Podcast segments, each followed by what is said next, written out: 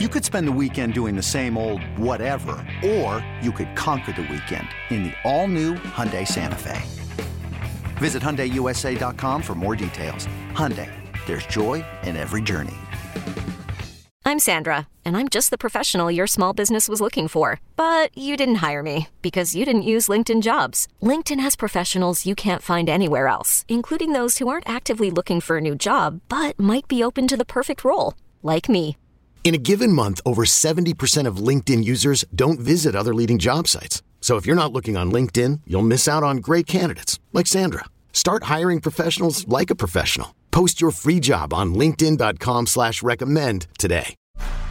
It's time to take command with former NFL tight end Logan Paulson and former Commanders beat reporter Craig Hoffman.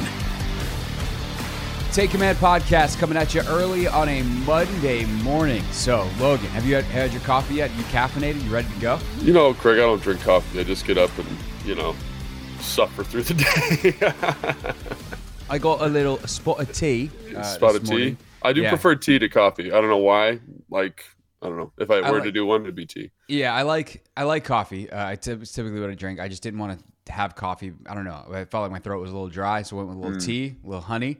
Uh, and let's let's see how this podcast goes early on a Monday morning. Right. Uh, so appreciate everybody checking this out wherever it is you're watching or listening. If you haven't started watching the podcast yet, you keep hearing us talk about it. Full episodes are now available on the Audacy Sports page on YouTube, so make sure that you check us out there. I'll still post a lot of clips on my YouTube page, youtube.com slash at Craig Hoffman, and we'll also post some on 1067 The Fans page as well. But Logan, obviously a weird week for us in the podcast. We get in this nice rhythm of Yeah. review the game, preview the next one, talk about the big issues around the team, and uh, and then there's no game. Uh, so what did you do with your with your Sunday? How much football did you watch, and how nice was it to just be able to watch multiple games if that's what you were doing versus focusing on uh, on the one? Yeah, I mean, I don't have cable, so I'm always like checking on my phone the scores and stuff. And it's just, I think it's just really interesting, like the parity and like how certain teams are kind of getting hot at the right time. Certain teams are kind of cooling, like Tennessee. That Tennessee Jacksonville game I thought was fascinating because Trevor Lawrence seems to have turned a quarter. I think four of his last five games, he's graded above like 85% or 85, whatever that number is at PFF. And it's shown up. You know, he's been very productive. And there's that guy that everyone was talking about as being that generational talent. Sands, Urban Meyer, I think is really interesting. Obviously, Tampa Bay looking like absolute garbage the past couple of weeks. You know, just not able Man, to figure anything out off, offensively. Um, I think is and then Miami seems to be kind of hitting a misstep two weeks in a row now, which is interesting. Um, and I don't know, it just it's it's just fun to kind of keep track of that stuff. I think, and you know, looking around the division specifically, like obviously Philly. I think watching that Philly game, I know we're going to talk about it more in a couple of days, but the Philly Giants game I thought was really interesting because it shows you how good Philly is, and I honestly just the margin for error when you're playing a ball control style offense like like the Commanders play because they were the Commanders in our first outing were one or two big plays away from having a score look very similar to that, which sounds crazy, but when you watch the game, the game flow was very similar. Um, obviously, the Cowboys almost losing to Houston was was pretty wild considering how bad Houston's roster is. Um, but it just shows you every week, man, you got to come, put your mouthpiece in, buck your head uh, helmet up, and and go get it. So um, I like that. I know a lot of fans don't like that. There's not like a juggernaut in the NFL at the moment, but I like that it's scrappy and it's tough, and you know I I enjoy that. Yeah, I mean the Chiefs and Broncos. Broncos Oh, finally yeah. get some offense going, Yeah. uh, but Chiefs ultimately pull that one out. The Buccaneers thing is wild because now you've got in the NFC South literally no one that should be in the playoffs. There Yeah. should like I feel like with the new 17 game schedule, I was thinking about this last night. This is going to sound like a wacky idea, radio guy with the wacky idea, but like shouldn't you have to win 8 games to get in the playoffs? Like if you if you That's can't finish 8 and 9, do you belong in the playoffs? Well- you got Tampa at 6 and 7 uh, at the top of that division and Carolina Carolina Yeah, is one game out. The Panthers don't belong in the playoffs this year. I mean the Like, one in, team that in what world do they belong in? Do, are you going like that team should get, be allowed to compete for a championship? And frankly, the Buccaneers at this point Yeah. are, are like that too. Like if you can't in, in a 17 game schedule, if you can't win, and I know it's supposed to be like by division and like oh, what if you get a really tough division where teams knock down, drag out, fighting each other? You can't get to you can't get to eight. Right. Come on. Yeah, I Ugh, think. it's uh, awful. yeah, and, but you know, again, Carolina is kind of getting sneaky hot right now, and They Seattle things out. cooling down. So, you know, like I just think back to that Seattle game against uh, New Orleans a couple years ago when they were eight and eight or whatever they were, They were seven and nine. seven and nine, and they beat New Orleans. You know, so like Yeah. it just the the matchup, the home game advantage, all that kind of stuff. Um, I know Atlanta didn't play this weekend, but is Desmond Ridder going to start for them the remainder of That's the the plan, which is hilarious because they're a game out of the division at five and eight, and they said as long as we're in it, you know, we we're gonna keep riding with Mariota, and they they are gonna go to Desmond Ridder after the bye. I think that's a Um, really smart move, though. I think because like after watching, I thought because like I fell in love with Atlanta after watching them against us because I'm like, this is a team that knows who they are, and if they can get a passer who can complete passes, they're going to be pretty dang good. So like I watched their, their their game last week, and I was like, man, if they can complete, you know, five more passes in this game, they easily win. So I'm sure. You know, uh, Arthur Smith is a smart guy. He's probably looking at that roster saying, man, like, we're actually not that far off if our quarterback can play a little bit better. He did a little zone read in college, not the same way Mariota did, but you know, then you look at Houston with a two quarterback system. Maybe you can deploy something like that, like have Mariota have his package, and you know what I'm saying. So, like, I don't know. I think that's a smart move, and uh, it'd be really interesting to see if they can make a push because I really like that team right now, and I think they're way closer than people think. So, I think what's really wild is you kind of scroll through the divisions, like some of these teams that just don't make sense record wise this year. It's one of the like I'm sure statisticians will study the 2022 and like economists and people who look at you know expected performance type of things, um, because like in the AFC East, every team has a positive point differential. Every single team. The the, Uh-huh. the Bills are plus 132 points for versus points against on the year. Uh, the Dolphins are plus four. Hmm. Uh, then you have the Jets plus 21, and the Patriots who play tonight currently sit at plus 23. The Really? Ravens and the Bengals and the AFC North are above. The Browns and Steelers are below. Like that's what a division theoretically is supposed to look like. Yeah. But then the Titans in the AFC South are they're seven and six, uh, over 500, leading the division at a minus 35 on the year. oh my gosh! The Jaguars have now pulled even. They're at zero. And then Uh-huh. the Colts and Texans are obviously well under. Um, and then the NFC North, there are three teams that are under uh, on point differential and one team that is over. The team that is over is not the 10 and 3 Minnesota Vikings. they are actually under on the year by a point because they've won games by such a slim margin and they've gotten blown out now a couple of times, Yeah. including by the Lions yesterday. And the Lions at 6 and 7 are plus 2 on the year.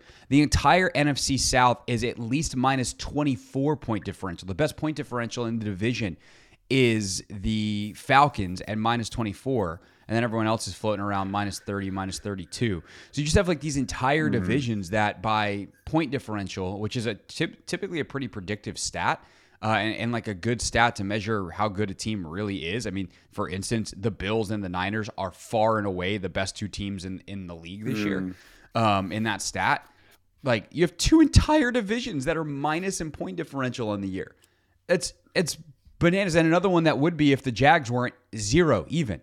So it's it's truly wild uh, in terms of the parity in the NFL, but it's not like it's. I mean, it is parity week in and week out. It is parity where you know any team could win um, on any given Sunday against any other team, but it also is kind of divided where you have a couple of divisions like the AFC and NFC East that seem to be having great years as entire divisions, and these other divisions where it's it's anybody's game because nobody's actually that good. Yeah, and I think that that shows itself. I mean, like when you watch Minnesota play, you're not like, man, this team is really good. You know, they're not like they're not like the Bills or the Chiefs or Philly. They're like in a different tier, and I think a little bit of that is expressed in that metric you just mentioned, right? Because they're they're never blowing teams out. They're never in a dominant way. The defense isn't outstanding. They have good players, no doubt, but you know, like they're they're giving up a ton of yards.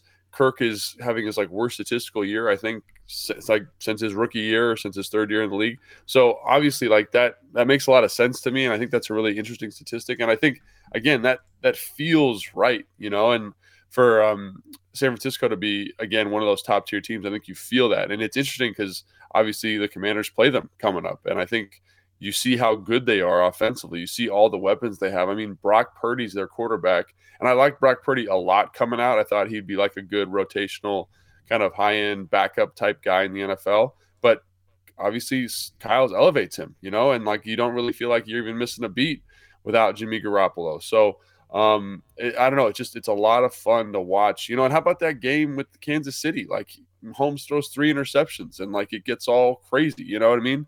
So it's um I don't know. It just it's fun, man. I, I really enjoy this. That you kind of when you're doing when we're doing our pickums or when I do my pickums for the Fox Five show um, on Sunday. Like I don't really know. You know, there's no. I'm. I don't have like a confident thing. It's a lot of like this team seems like they're getting hot. This is a good matchup for them, and you kind of make your picks that way, which is a little bit unusual out, outside of how I would normally do it. And I think that is again indicative of this this parity, this kind of unusual statistical year, like you just referenced. Yeah, it is a, a really bizarre year. And, and, teams that have also, the last like kind of big picture thing I want to talk about real quick before we move on to a couple more of your commanders' questions. Uh, and obviously, we will get into uh, some of the defense in terms of a self scout uh, as promised on the pod. But you have so many teams that have turned their fortunes mid year. And the commanders certainly fit into right. that mold. But if you talk about teams like, I mean, Tennessee's going a, li- a little bit the wrong direction. Right. Um, they've now lost three in a row. But Jacksonville, they've been a little bit more up and down steady, but have turned it on more as of late. Um, the Raiders, I mean, well, the crazy thing about the Raiders is they really turned it around because they were the weren't they the last team to get a win? Yeah. Um, and then all of a sudden pulled themselves to five and seven and then they lose on Thursday Night Football on a 98 yard drive to Baker Mayfield and the Rams. Right. Right. Baker Mayfield and the Rams, a sentence that literally did not exist a week ago. Um, and then you've got Washington, who obviously started two and four, uh, and and has turned it around to be seven and five. Um, Detroit also really struggled for a while yeah. there. The Commanders were the only team that they had beaten, and now they're six and seven on the verge of a playoff spot. Um, so it it really is wild how some of these teams. I mean, Carolina fired Matt Rhule and is, is turned it around to five and eight, and they're suddenly in the mix in the NFC South because the NFC South is terrible. Um, but it is really interesting how some of these like it feels like more teams than usual. I would say have like completely turned it around, and some of them, in a sense, I feel like we saw coming. Like I don't think people thought Washington was that bad. Mm-hmm. People certainly thought. I mean, part of this was the Hard Knocks thing, but like people certainly thought Detroit was posed to do some damage. And even if you watch their games earlier in the season, you're like, man, they're good offensively. If they can stop yeah. being abysmal defensively, they could win some games. And sure enough, that's what happens. And I think yeah, what's happened, I should say. Yeah, and I, I just I just think like that's we talked about this before in the show. Like that's one of the reasons I don't take a ton of stock in the first quarter of the season. Like when I'm watching NFL football, the first quarter, like it, yeah, it kind of lays a foundation for who you think teams are. But really, teams don't become who they are until that second or third quarter of the year, and teams can kind of change their identity, and um, that has been hashed out perfectly this year. Like I look at Seattle, I look at Tennessee, I look at some of these teams that are the Giants, right, who came out like gangbusters, looking like they were going to take the league by storm, and they've cooled a little bit. So mm-hmm. I think mm. obviously, like you know, when Vegas puts out that win total at the beginning of the year, like Vegas is not dumb.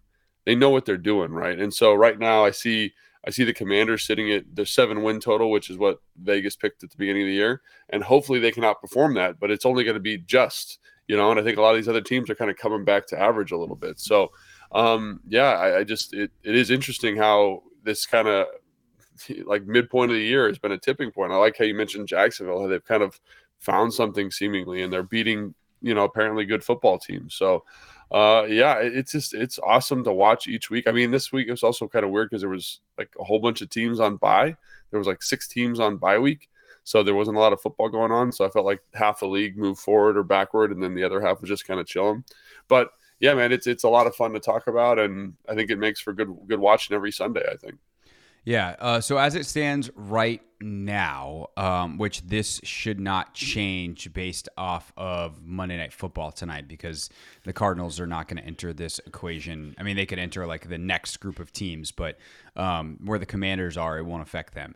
Commanders currently sit sixth, so they are firmly in the playoff right now. Playoffs right now, thanks to losses by New York and Seattle. Uh, Commanders entered the weekend in eighth out of the playoffs, but thanks to tiebreakers and the tie, um, where Seattle seven and six, Washington and New York are seven five and one. Uh, Washington wins the tiebreaker over New York based on win percentage in division games. They would currently sit sixth, which would get them a date with the San Francisco 49ers. Yikes. Uh, so that's that's not ideal. Uh, the I mean, and that's also kind of the the wacky thing this year. Um, is how, actually no, sorry, they would get. Would they get the Niners? Yeah, they would. Uh, um, it, was, it, was, Minnesota the, for a while, but yeah, the Giants. The Giants would get Minnesota, and Dallas would get Tampa. Um, oh man! So you know, it, depending on how this thing goes, um, you know, you almost might wind up being better seventh than yeah. sixth. Uh, but obviously, right now the the whole goal is to get in and then then you go from there but you know the the niners are on the schedule coming up on christmas eve so you could wind up whether it's minnesota or um, minnesota or san francisco you're going to wind up facing a team that you've already faced this year um, so that could be a, a, super interesting one. If it's Minnesota, I mean, that could be a big time revenge game because it's one that the Commanders, you know, Ron talked about. Like that one really ate him up. So, you know, that that's going to be a fun storyline to watch. The seeding, you know, and, and obviously whether or not they get in as we roll down the stretch. This episode is brought to you by Progressive Insurance. Whether you love true crime or comedy, celebrity interviews or news, you call the shots on what's in your podcast queue. And guess what? Now you can call them on your auto insurance too with the Name Your Price tool from Progressive. It works just the way it sounds you tell Progressive how much you want to pay for car insurance, and they'll show you coverage options that fit your budget. Get your quote today at progressive.com to join the over 28 million drivers who trust Progressive. Progressive Casualty Insurance Company and Affiliates. Price and coverage match limited by state law. When you need mealtime inspiration, it's worth shopping Kroger, where you'll find over 30,000 mouthwatering choices that excite your inner foodie. And no matter what tasty choice you make, you'll enjoy our everyday low prices, plus extra ways to save, like digital coupons worth over $600 each week. You can also save up to $1 off per gallon at the pump with fuel points. More savings and more inspiring flavors make shopping Kroger worth it every time. Kroger, fresh for everyone. Fuel restrictions apply. Take Command podcast from Audacy Sports. I'm Craig Hoffman. That is Logan Paulson. All right, Logan. Uh, let's take a look at the defense. Um, I, I, got one question I want to get to from uh, someone who sh- shot me a note on Twitter. But first, let's just overarching. You think about the defense, how it's developed this year. Big thoughts on the defense in, in the mode of a self scout, and and how this uh, this team has come together. Yeah, I think uh, you know, big big picture thoughts. I think uh, schematically, I think they've kind of all started buying into what Jack Del Rio wants to do. I think obviously the defensive line is the strength of the team, and then um, you know they've gotten better production growth. I would say from the linebacker unit in terms of Jamin Davis because they really only play one linebacker consistently at this point, and it's Jamin. He's done a nice job. I think he's he's slow the last couple of weeks, but I just found out that he had a pretty significant injury and is kind of nursing that. So that kind of makes mm-hmm. more sense to me. And then I think the back end, I think the back end development and kind of the musical chairs in terms of finding where people sit has been extremely instrumental. Like getting um, William Jackson III out, Benjamin St. Juste in, um, huge. Uh, the emergence of um, Darrick Forrest, I think, has been really nice just in terms of guy who understands the system, plays physical, aggressive football. Kam Curl, obviously one of the best safeties in the NFL by grade, and I think that hashes it out each week. And then Kendall Fuller, uh, you know, people I think were very critical of him early on, and uh, you know over the last five games he's done excellent. He's been fantastic, and uh, you know a little bit of that strength of schedule, strength of opponent. Um, but I think that's also what you get when Benjamin St. Juste can do some of that heavy heavy lifting for you and take some of those tougher matchups. You put him in a better spot to be successful. And then Bobby McCain moving to nickel has been again a huge asset in terms of just kind of allocating resources in the secondary. So I think I think if I was going to say one thing that was kind of unexpected was I kind of expected Jamin to develop. I don't think I expected him to develop this much, but the secondary and the pieces that have come come through there, you know, St-Juste, uh, Darrick Forrest. Like you've gotten two excellent starters. Excellent. You know, I feel very comfortable saying that. And guys that understand the scheme, understand what Jack wants, and then um, you know, that's awesome. And then I think I'd be remiss if I didn't talk about how the chemistry of the defensive line. Like last year, that was much maligned. They, you know, they're not working together, all this stuff. And this year, in the run game and the pass game, they just understand each other really well and understand where to fit in and play off of each other. And they've just obviously been one of the most dynamic groups in the NFL. So I do think, like on a smaller scale, they've kind of struggled a little bit the last couple of weeks. You know, like struggled for them. You know, they haven't looked quite as yeah. dominant, quite as assertive. Um, and I think the bye comes at a really good time for them. Hopefully, you get Benjamin St. Juste back. Hopefully, Jamin gets healthy in this bye week, and then they can kind of make. And you know, John's always kind of banged up. Can then you kind of make this push for the last four games. Yeah. Um, someone asked me, actually, it was uh, speaking of Darrick Forrest, different Derek Forrest, uh, the Derek Forrest who hosts the sports on DC News Now. Um, so I was doing TV with him on, on Friday, and he goes, "Who's the defensive MVP?" He actually asked me both, offensive and defensive. Offensive is hard, man, because there's not like I guess I my, I went with Terry kind of by default. I'd um, say either that Terry or Brian Robinson. I would say would be yeah, the one I would say, just because um, he kind of embodies your offensive philosophy. Yeah, but Terry for sure would be great. Terry. I think it's just kind of on the most outstanding kind of it, almost gets it by default. Um, but anyway, defensively, I said you know Allen and Payne are the obvious choices, and yeah. none, none of this happens without them, and, and so by nature they are most valuable. Um, but if we were to try to pick someone who wasn't them, Kam Curl to me is the guy. Yeah. That comes in and completely changes their. I mean, even when Jackson was there, things started to turn some and like solidify. And then you had the William Jackson adjacent coverage busts. Um, but like the rest of the defense started yeah. to turn and get better when Kam Curl came back because he missed those first two games against Jacksonville, where yep. you know you're a couple of Trevor Lawrence easy misses away from a disastrous kind of day. Detroit, where you have a disastrous kind of day, and then if you were to have Kam Curl in those games, you know who knows what the record looks like. I mean, I guess they went one and one in those games anyway.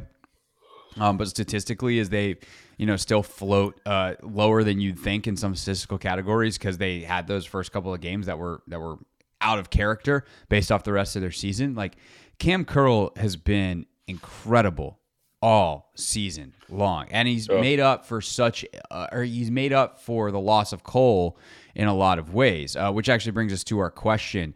Uh, someone asked, uh, and I promised them I would get it on the last pod, and then we wound up going super long on a bunch of offensive topics. So I apologize, yeah. Uh, and I and I said it's at the top of my list for this one. So here we are, first question of the podcast that's not coming from me.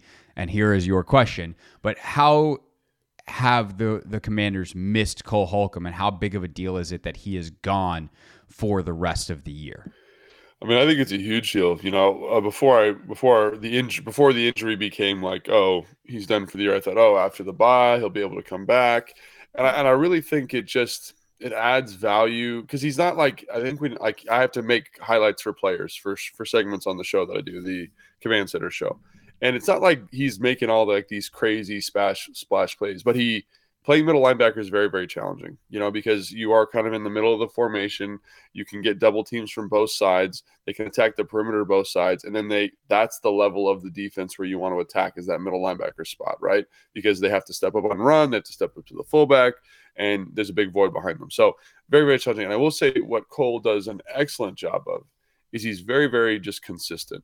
He's very, very, he's going to make the tackle. He's going to get guys lined up. And I think just having that kind of centering presence there at middle linebacker is big for not only the defense as a whole, but a guy like Jamin who can kind of bump outside and play that edge spot and then um, getting guys lined up. And it just, he's the, he's the brain of the defense, right? And I think Jamin deserves a ton of credit because he's played really well in his absence, but I think the whole defense just elevates a little bit, you know, when he's in the lineup and I think it's not necessarily what you're going to see from a statistical perspective, but it's more like the emotional kind of calming presence that he brings and then the consistency of his play. Like not overly flashy, but just uber consistent. Because I think if you watch Jamin by comparison, Jamin makes so many splash plays. Like he's running sideline to sideline, he's blowing up guards, and you see this tremendous physical ability. But in addition to the high ceiling of Jamin, you also see the floor, right, where he kind of makes mental mistakes. He's not in the right position all the time. And Cole, his floor is so high because he he knows what he's doing. He knows where he fits, and he's also a great athlete. So I do think not having him back is a, is I'm disappointed honestly because I, I like this defense with him there. But I think you bring up a really valid point, and that Kam Curl is also kind of that calming presence, or he has been in Cole's absence. And you know, Damon's got the green dot now. that's been really cool to see a young player kind of step into that role.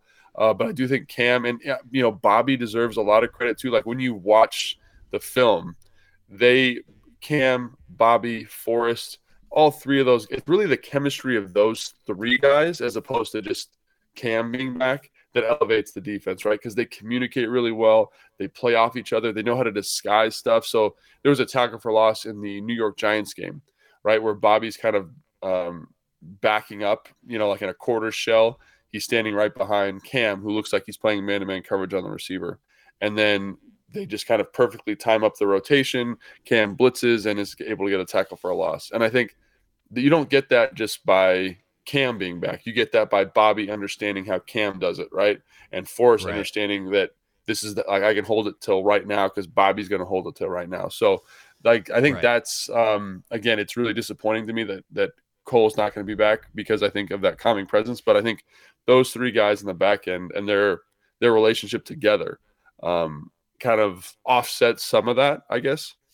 Right. So the other thing that I think they miss, specific to their schedule, if you will, with Cole, is the speed that he brings compared to his replacements, right? Because right. Bostic, you're talking about has, Bostic and Mayo. Yeah, Bostic and Mayo are both super intelligent players um, and they can try to be in the right spots, but they're not going to get there as quickly.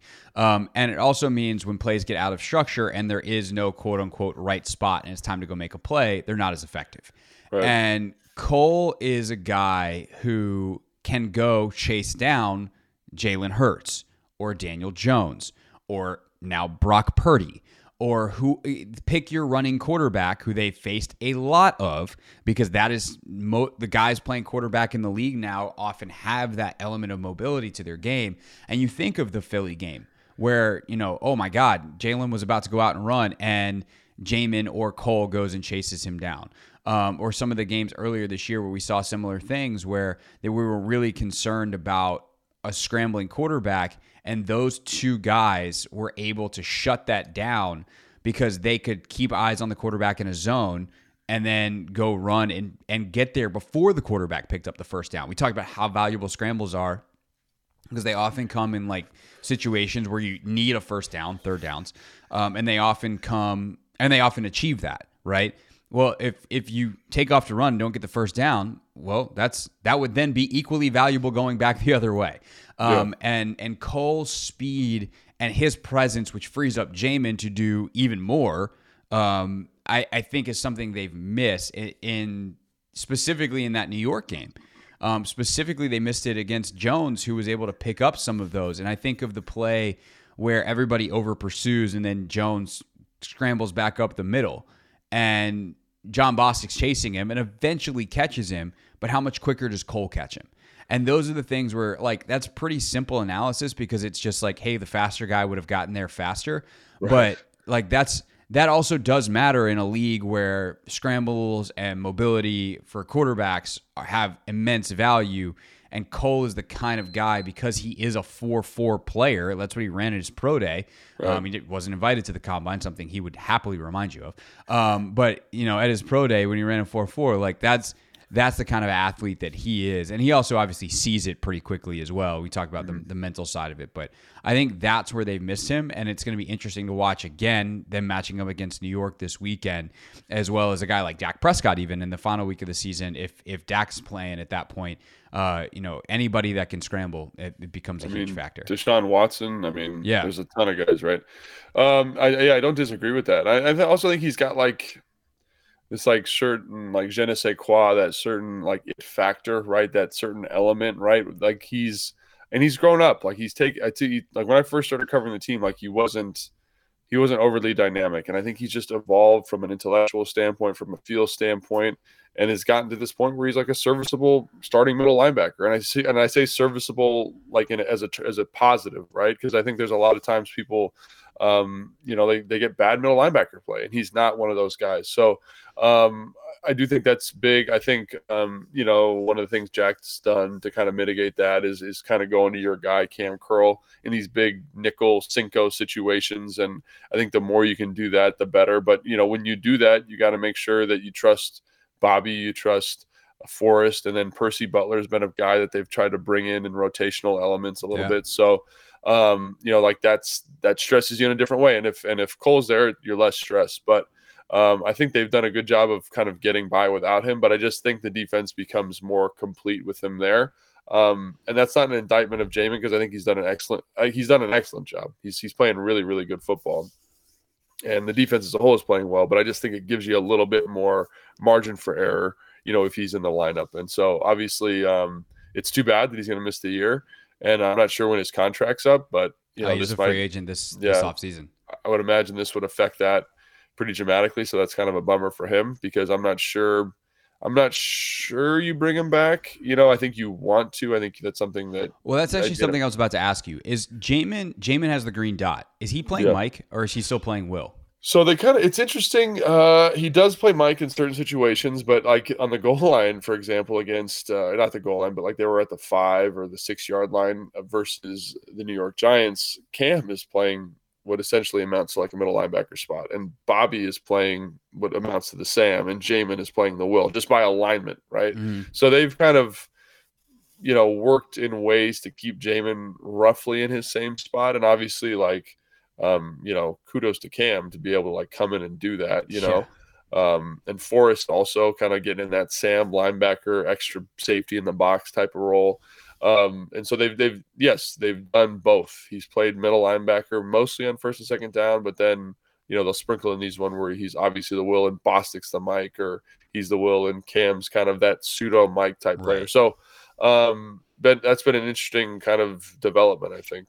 Yeah, and so that'll obviously affect. The reason I ask, and on the heels of the Cole question, is like when you think about whether or not to bring Cole Holcomb back, like do you trust Jamin to play middle linebacker in year Right. three full time? Uh, and is that his highest and best use? And, you know, I guess we'll find out this offseason, uh, depending on what they do. I mean, it also depends on who's making the decision. Just, you know, and obviously I think Jack at this point is wanted back uh, in a way that maybe he wasn't uh, earlier in the season, but does Jack want to come back. That was something that was, uh, you know, very heavily rumored. Uh, it was like, oh, well, it doesn't really matter. It's his last year anyway. Like he doesn't even want to come back. Um, you know, we'll we'll see. Um, it, but in, in going into the offseason and what whoever is in place uh, is looking to do.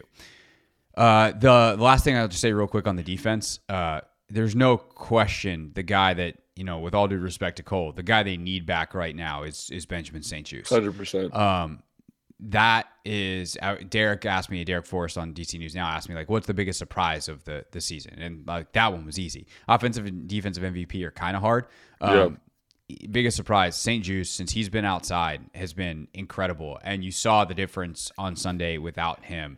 Um, against a Giants team, by the way, that doesn't have a lot of weaponry. Yeah. Uh, but all of a sudden, you get against you know San Francisco in a couple weeks, uh, where Aiyuk's out there running around and McCaffrey's out there running around, and um, you know hopefully we get great news on Deebo Samuel uh, and that he's not done for the season uh, with the injury that he suffered yesterday. There were some early reports that he had avoided major injury, um, but obviously they've got to run tests and whatever today.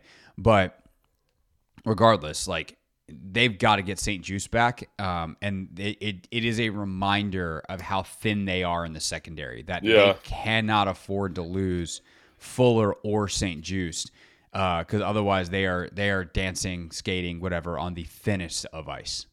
Yeah, I think um, that's hundred percent true, and I'm glad you mentioned Fuller because if e- either one of those guys has any Yeah. type of injury where they have to miss time, like you know, I think Christian Holmes is a good football player. I think he's done a great job on special teams, and I think he's got some physical tools that get you excited for his upside. But he has not played great in his time as the starter, right? And I think um, he's a young football player that's to be expected, but. Uh, you know, Danny Johnson's done a good job stepping in in spot duty, but he's not he- he's not Kendall Fuller and he's not Benjamin St. Juste. So, and there's a reason that they have moved Bobby McCain to nickel, right? Is because they are I don't want to say they doubt him as a coverage player. I think they have a lot of faith in him, but um, I think they feel like Bobby was doing a better job, and I think Bobby has done a better job. So, um, you know, you really have two starting caliber corners than everybody else who's kind of a rotational special teams type of piece, and it really makes it tough. I think to to walk that margin for error. And again, in terms of roster construction, everyone says, "Ooh, you know, look at look at where they're at, look at the defense." But this is one of those things in the offseason where you're kind of like everyone was kind of wringing their hands about secondary depth, and um, and I, here here is showing you why. And obviously, they traded William Jackson the third, and I think that affects this in a pretty dramatic way. But I uh, it, it is just the margin for error is just very very small with that group, and in terms of health. And uh, you know, football is a physical game. There's a lot of stuff that just pops up, and you know, like they, they can, I, I don't want to say they can't win football games, but they can't beat good teams without both those guys out there. And yeah. that's really what the, what the score comes down to. Yeah, definitely. And they've got obviously good teams left on their schedule. And, uh, when you get to the playoffs, Logan, there's there's, there's good football teams. There's allegedly good teams there. I know it's crazy how that works. Take Command podcast from Audacy Sports. I'm Craig Hoffman. That is Logan Paulsen. You can catch me weekday afternoons on the Hoffman Show on the Team 980. Catch Logan on Command Center on the Commanders YouTube page, and you can catch both of us every well i guess not sunday at 10 a.m uh, for countdown to kickoff every before kickoff on countdown to kickoff because we are going to be i believe 6 o'clock to, to 8.20 on sunday because we have sunday night football coming up. Um, by the way we actually haven't talked about that. So let's let's try to squeeze two things in here in here yeah. real quick in the next 10 minutes before this podcast is over. Um, one how big of a deal is it that this is sunday night football then going into saturday football across the country, San Francisco. Like some people have made a pretty big deal about out of it, including by the way, Ron Rivera's pretty ticked off about it. Yeah. Um, how big of a deal is that as a player to like try to first of all, just the difference between a Sunday one o'clock and a Sunday night. I know how different it was as a reporter, and I didn't recover well, and I didn't yeah. have to play a snap. Um, and then the West Coast trip, day early, the whole thing. So just to give you like like logistically, right? So obviously you're not going to finish the game until like 11 o'clock right? And mm-hmm. you want to start your prep i don't want to say immediately but pretty close after the game not for um, you know not even to review the film but kind of want to get started on san francisco. That film won't be up till probably 1 30 2 a.m right? So you kind of lose that post game prep time which is you know a couple hours but it's significant right? Because you got to get your install ready for tuesday right? And on a short week that might, might even be monday. So I, in terms of work week schedule with the trip, it is a big deal. It's going to be tough to get those guys back to 100%. They're probably just going to go, they're probably in a straight walkthrough mode already. I think it helps coming off the bye. And if you're smart, if you're Ron, you kind of say, let's start prepping some San Francisco stuff this week because we just saw the Giants. So if we can get kind of that foundation laid so we don't have to kind of be scrambling to prep post um, so Giants. You're talking game. about as a coaching staff or with the players? The coaching staff. I'm saying the okay. coaching staff they need to prep that. They need to be that needs to be prepped so that they can just kind of come in on Monday and be like, "Hey, this is the cover three package for San Francisco. Obviously, we're still like. Would you have just basically taken the bye week and be like, guys, we don't have a bye week. We have San Francisco prep week, and then we're going to go back into Giants mode and then go back into San Francisco mode? Because yeah, in that way, it, it kind of would, I guess, work out. Thank God for the bye. Yeah. So uh, yeah, that's kind of how maybe maybe not that the structure is irrelevant. It just is yeah. like eh, we're going to prep for the Giants and then you know we're going to prep for, prep for the Giants for five hours a day. And then for the last three hours, let's make sure we're starting to lay the foundation for San gotcha. Francisco from a coaching standpoint. And so you just have all the cut ups ready. You have all that stuff ready so you can kind of accelerate that process. So, in a way, it is good for the bye, but it does make the bye less enjoyable for the coaching staff, I think, which is probably one of Ron's frustrations. And also the recovery. That trip to San Francisco is a nightmare. I never went to San Francisco when I played here, but I did go to Seattle it's a beast of a trip, right? Because it's it's a long flight. There's a big time change. Um, you're playing really early in the day, kind of for your body clock, and um, and then the trip back is tough, right? Because you don't get back until way later in the evening. So it's it's a tough trip, and it's against a good opponent. I think one of the reasons Ron's probably frustrated, or I'm assuming he's frustrated, is because San Francisco is the team is the is the better team, right? So you want as much time to get ready for them as possible. So um, I think it is a big deal. Um, but ultimately, no one cares, right? No one cares because you got to do it. Yeah, yeah the win the win loss record doesn't care. Uh, yeah, it's going to be a win or a loss, and it will go or a tie, as we found out, uh, or and it's going to go in that column. I think the other thing, just from like a physical standpoint, you talk about the recovery, like sleep is the most important recovery tool you have. And when you are juiced up after a Sunday night game, win or loss or tie, it's gonna be hard to go to bed, it, and that's your first night of recovery. So instead of finishing a game at four o'clock, getting home by six, six thirty, having a good dinner, getting nutrition in, yeah. like you, and, and then getting a good night's sleep, you are trying to get home as fast as possible after finishing a game at 11. You know, anyone that's gone, remember, players all live in like Ashburn, Northern Virginia Yeah. area. You're going from from Landover, like you're nutrition like you're not gonna You're, well, be you're not- eating a full meal at like 11 said, o'clock at night. and like you said, you're up. Like Right. it's really hard to come down from a game. So I remember doing these uh like primetime games, so Monday night, Thursday Sunday night, night, yeah. and not really being able to go to sleep until like 3 a.m. because Right. you're just up. And um and I so I talked to Chad about this actually, kind of to your point from a from a recovery side, and he was like, "It's a nightmare, man, because you know no one went to sleep, no one ate food. So you know, thank God, coach has, has been a good done a good job this year of pushing back start times on Monday. But he's like, we can't do anything physical. It's like pretty much like warm up, stretch, roll out, recovery in the building, and then to the next thing. Like you know, walk so, through maybe. Yeah, but right, even then and- you're not mentally as sharp Right. like it's just it's just a it monday becomes a wasted day um, and it's one thing to have monday on a wasted day it's worth it it's sunday night football whatever when you've got a full week but to have it Right. on to go to saturday that's a that's a that's a rough gig Jewelry isn't a gift you give just once. It's a way to remind your loved one of a beautiful moment every time they see it. Blue Nile can help you find the gift that says how you feel and says it beautifully with expert guidance and a wide assortment of jewelry of the highest quality at the best price. Go to BlueNile.com and experience the convenience of shopping Blue Nile, the original online jeweler since 1999. That's BlueNile.com to find the perfect jewelry gift for any occasion. BlueNile.com. Hey, it's Kaley Cuoco for Priceline. Ready to go to your happy place for a happy price? Well, why didn't you say so? Just download the Priceline app right now and save up to 60% on hotels. So, whether it's Cousin Kevin's Kazoo concert in Kansas City, go Kevin, or Becky's Bachelorette Bash in Bermuda, you never have to miss a trip ever again. So, download the Priceline app today. Your savings are waiting. Go to your happy place for a happy price. Go to your happy price, Priceline. We got five five minutes or so left in the podcast, uh, and this is a, a question we could do an entire podcast on, but let's just kind of try to scratch the surface of it real quick. And uh, this one's from Morgan. Sent it to you on Instagram.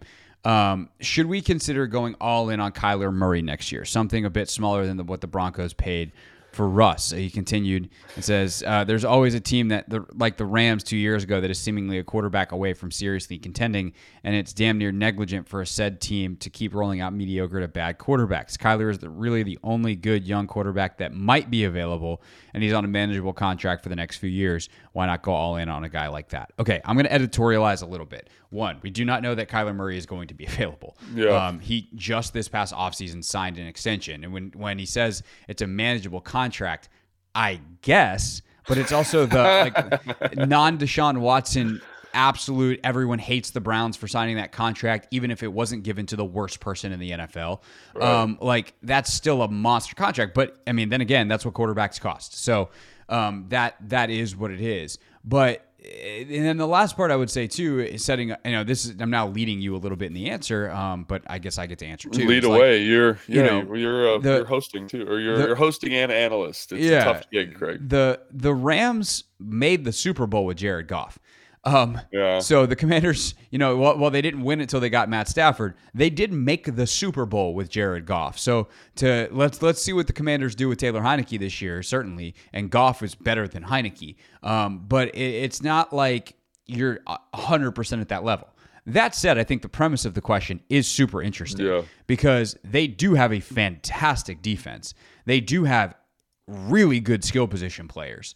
Um, there's some other holes in the team, but like I, I guess the crux of the question really is Logan, how aggressive should Washington be at this point going after any veteran quarterback that might be available in a trade? Or even I will add to the question and say, giving up resources to move up in the draft and take someone they like in the top 10, let's say.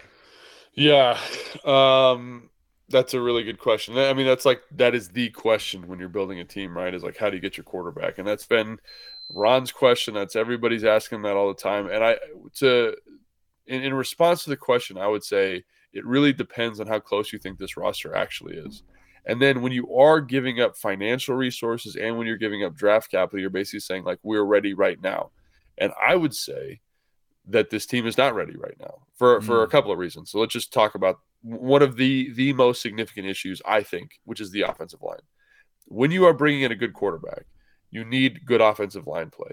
And if you look at Kansas City, you look at the Bills, you look at uh, Philly, right? I mean, those are probably three of the best offensive lines in the NFL, like pass protection and run blocking.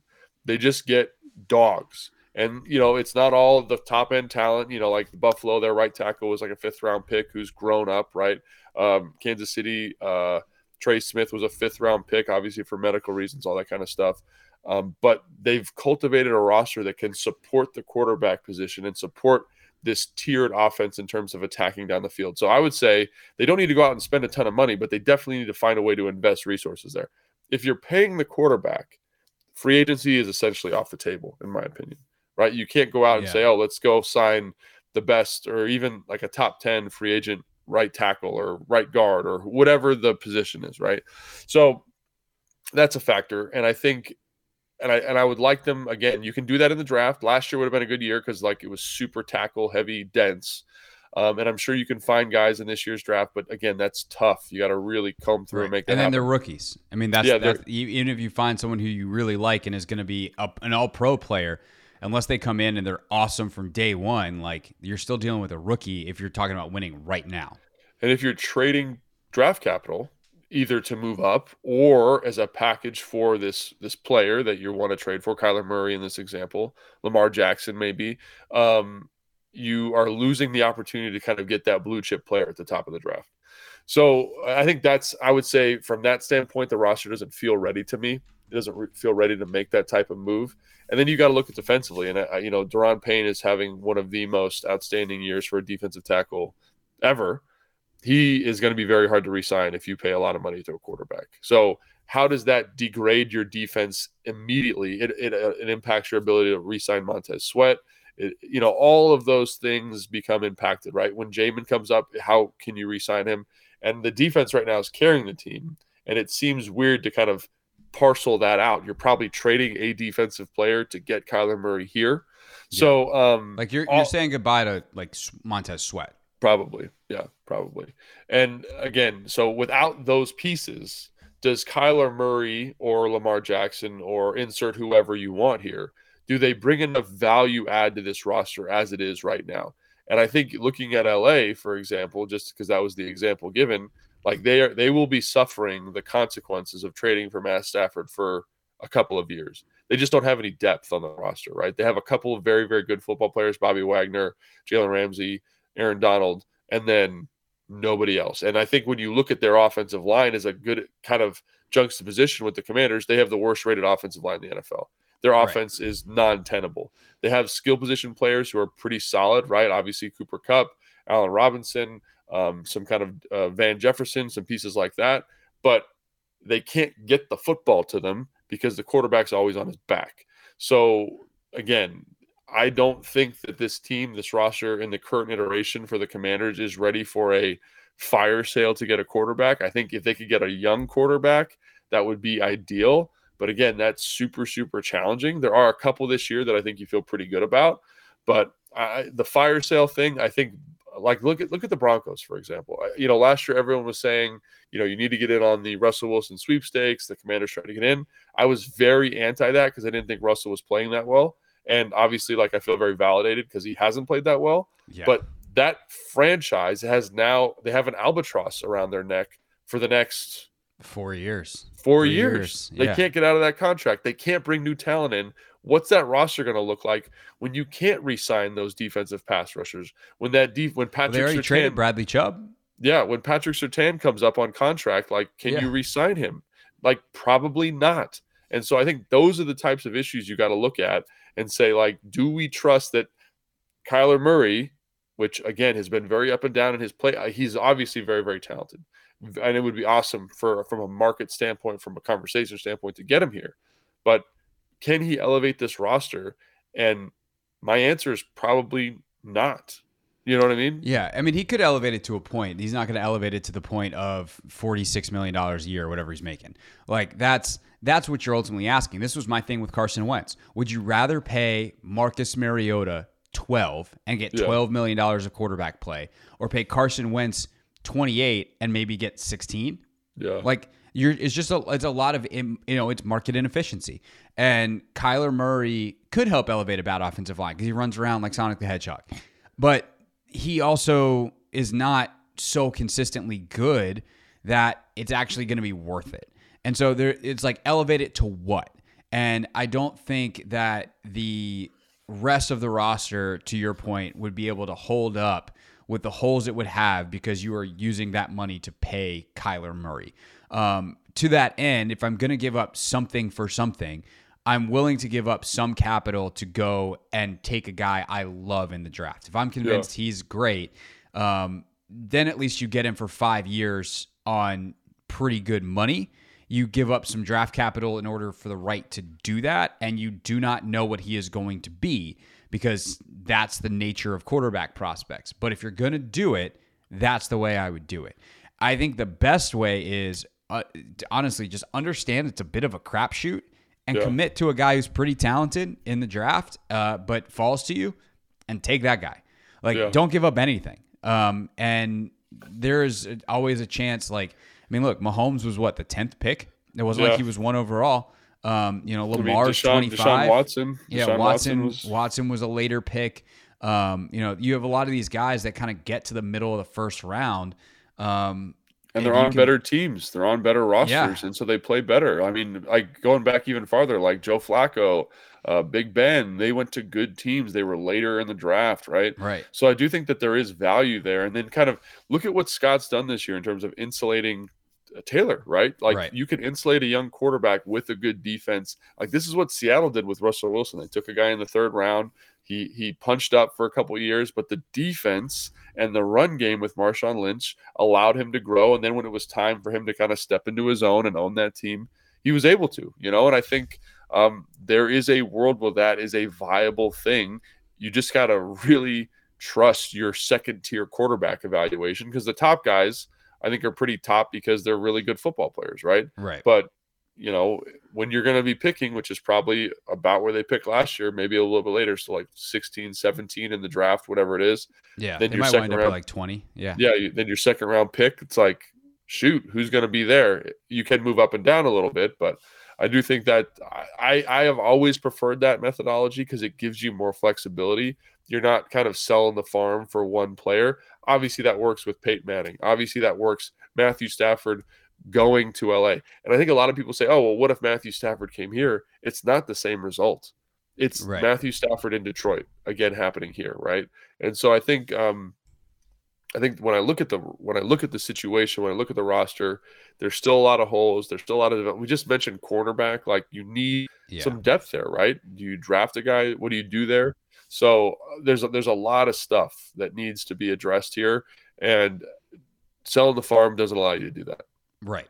Uh, we will do probably entire podcasts on that in the off season. Hopefully, we Yeah, can get like some yeah. GMs and and you know a personnel guy or someone to come on and talk about it as well as our own uh, thoughts on it. But wanted to to answer that question because it came in and it was it was a good and interesting one to throw a specific name uh, at the problem in terms of Kyler Murray as well. All right, uh, Wednesday we will get into the Philly New York game a little bit deeper. What can Washington take from what Philadelphia did and their beat down of the Giants? As Giants Commanders round two is coming up on Sunday, and we'll answer some more questions as well. And then Thursday, well, actually, we'll get we'll kind of mix it up this week because we'll do more of our preview on Wednesday. Okay. And then Thursday night, seven o'clock, our plan is to do the live podcast. So we are still planning on doing that. Uh, we will tweet out slash Instagram out the details once we have them. But our plan, as of right now, is Thursday night to go live, tape the podcast, and then uh, we'll put it out Friday morning for those of you that can't join us Thursday evening. So make sure that you're subscribed on Audacy Sports YouTube page if you want to take that in live. And uh, other than that, subscribe, like wherever you're listening or watching right now, and we'll see you Wednesday for Take Command.